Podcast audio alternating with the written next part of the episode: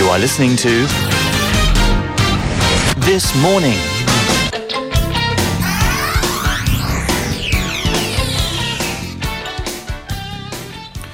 Eight thirteen. Uh, speaking of NAFTA, we'll be looking at the Mexican side of this whole immigration discussion just after eight thirty this morning. For now, though, I'm sure you've all seen the images of protesters in their thousands in the United States gathering at airports, standing up to new U.S. President Donald Trump's travel ban.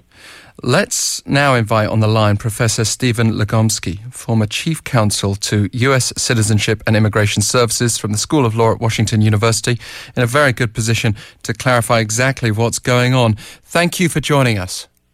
Well, thank you for having me.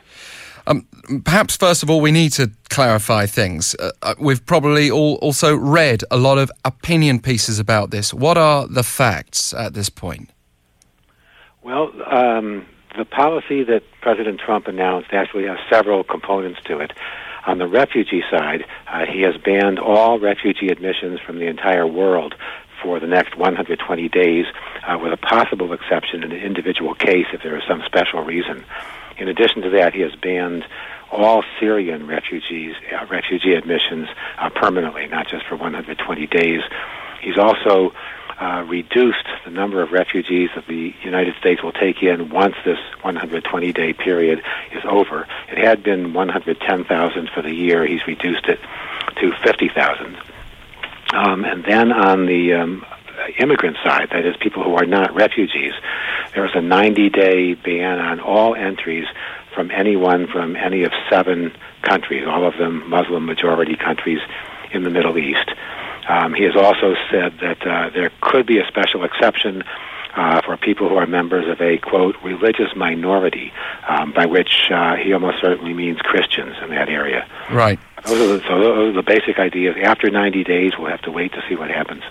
But um, we, have already seen stories of Christian Syrians being turned down already, and of US citizens who've gone to Iran, for example, to visit family and then being blocked on their return, of, of five year olds from that country as well being blocked on their return. What's your opinion on, on how this is all played out? Oh, I think it's horrific. I, I won't mince words. Uh, this is just a terrible situation that we're in. Um, for one thing, it seems to me that the checks that we have in place, particularly on the refugee side, uh, are quite rigorous. Uh, I know this is done in the name of national security, um, but I, I think listeners need to know that in the in order to be admitted under the U.S. refugee program, you undergo multiple interviews. Your documents are forensically examined. Um, you give biographic information. You also give up uh, biometrics. All of those data are then fed into a whole slew of federal government intelligence and law enforcement databases, not only in the U.S. but in any uh, any available databases in the home country, typically maintained by the U.S. embassies and consulates abroad. And the key uh, is that, unlike in Europe, all of this happens before the person can so much as set foot on U.S. soil. And then, and this takes typically one to two years. And then, after the person finally reaches a U.S. airport, the vetting is done yet again. So, given all these checks, and given also how long the process takes, uh, really no competent terrorist would dream of using the U.S. refugee system as the preferred strategy for gaining entry into our territory. It just wouldn't make any sense. Right. That's on the refugee side. And on the human side of it, um, as we all know, there are special needs of the Syrian refugees, and even for people who are not refugees.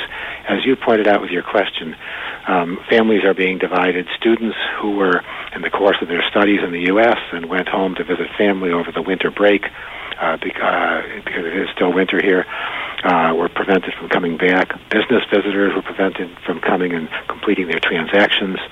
Um, it really has been a very difficult situation.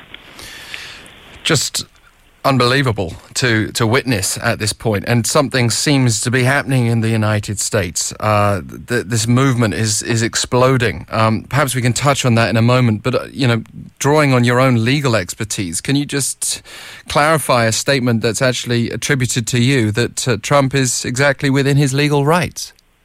Yeah, I regret that it was reported that way. Um, that statement was an answer to a very specific question about whether the president has the power to decide how many refugees can come in and from where. And my answer to that was yes, that's within his legal rights because the statute specifically says it's up to the president to decide each year how many refugees to admit from overseas and from where. Okay. Um, but but I went on to explain, and unfortunately this didn't make it into the article, that if the president seeks to exercise that power by engaging in religious discrimination, that is, by excluding an entire religious group, uh, then there are serious constitutional questions. And to, in my mind, it's, it's not at all clear how the court will come out on those. So, on a number of fronts, what do you think are the ramifications of all this? Um, apart from those who are being detained right now at U.S. airports, how do you see this playing out? Um, well, sounds as if President Trump plans to stick to his guns. He's not usually one to back down in the face of public opinion or even in the face of logic. So it's difficult to know. Um, he might want to find some face saving way to mitigate the effects of all this.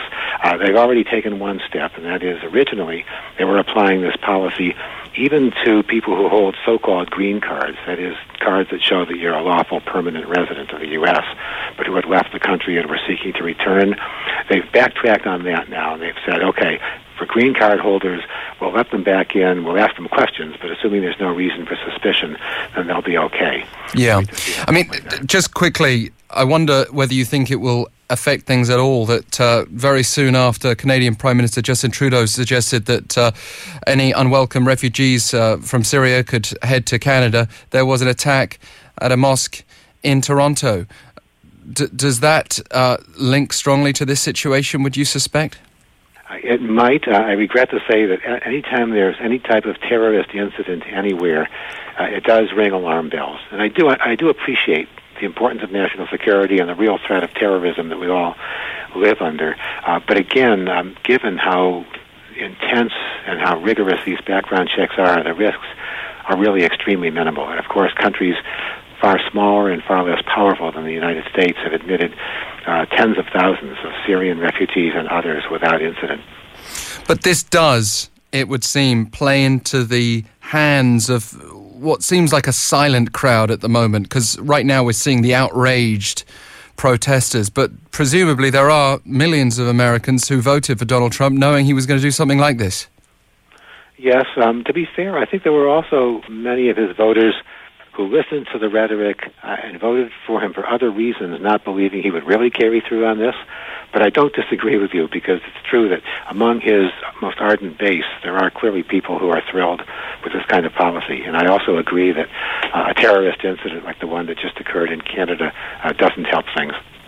Well, um, one final question from you for those fearing this is the beginning of the apocalypse or this is the beginning of some sort of Third Reich esque uh, situation. You, can that even begin to occur under US law, would you suggest?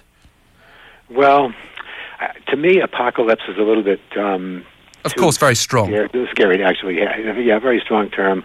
Um, I don't see us turning uh, into a third world country with a dictatorship, um, but there are certain dictatorial powers that he has assumed. He has made very clear that members of the press who dare to question his views uh, will get very short shrift at press conferences and things like that. There are threats of defamation suits against people who say things he disagrees with. So I could imagine some chilling of freedom of the press, but I don't think the predictions of total apocalypse um, are likely to pan out. Professor Legomsky, thank you for offering your expertise and your opinion on that. It's great to have you on the line. Thanks for having me. Professor Stephen Legomsky from Washington University, as we mentioned, actually an advisor to U.S. Citizenship and Immigration Services previously. Still open for your thoughts. Powder Sharp 1013 for 51 per message. How scared are you or how excited are you by the Trump administration?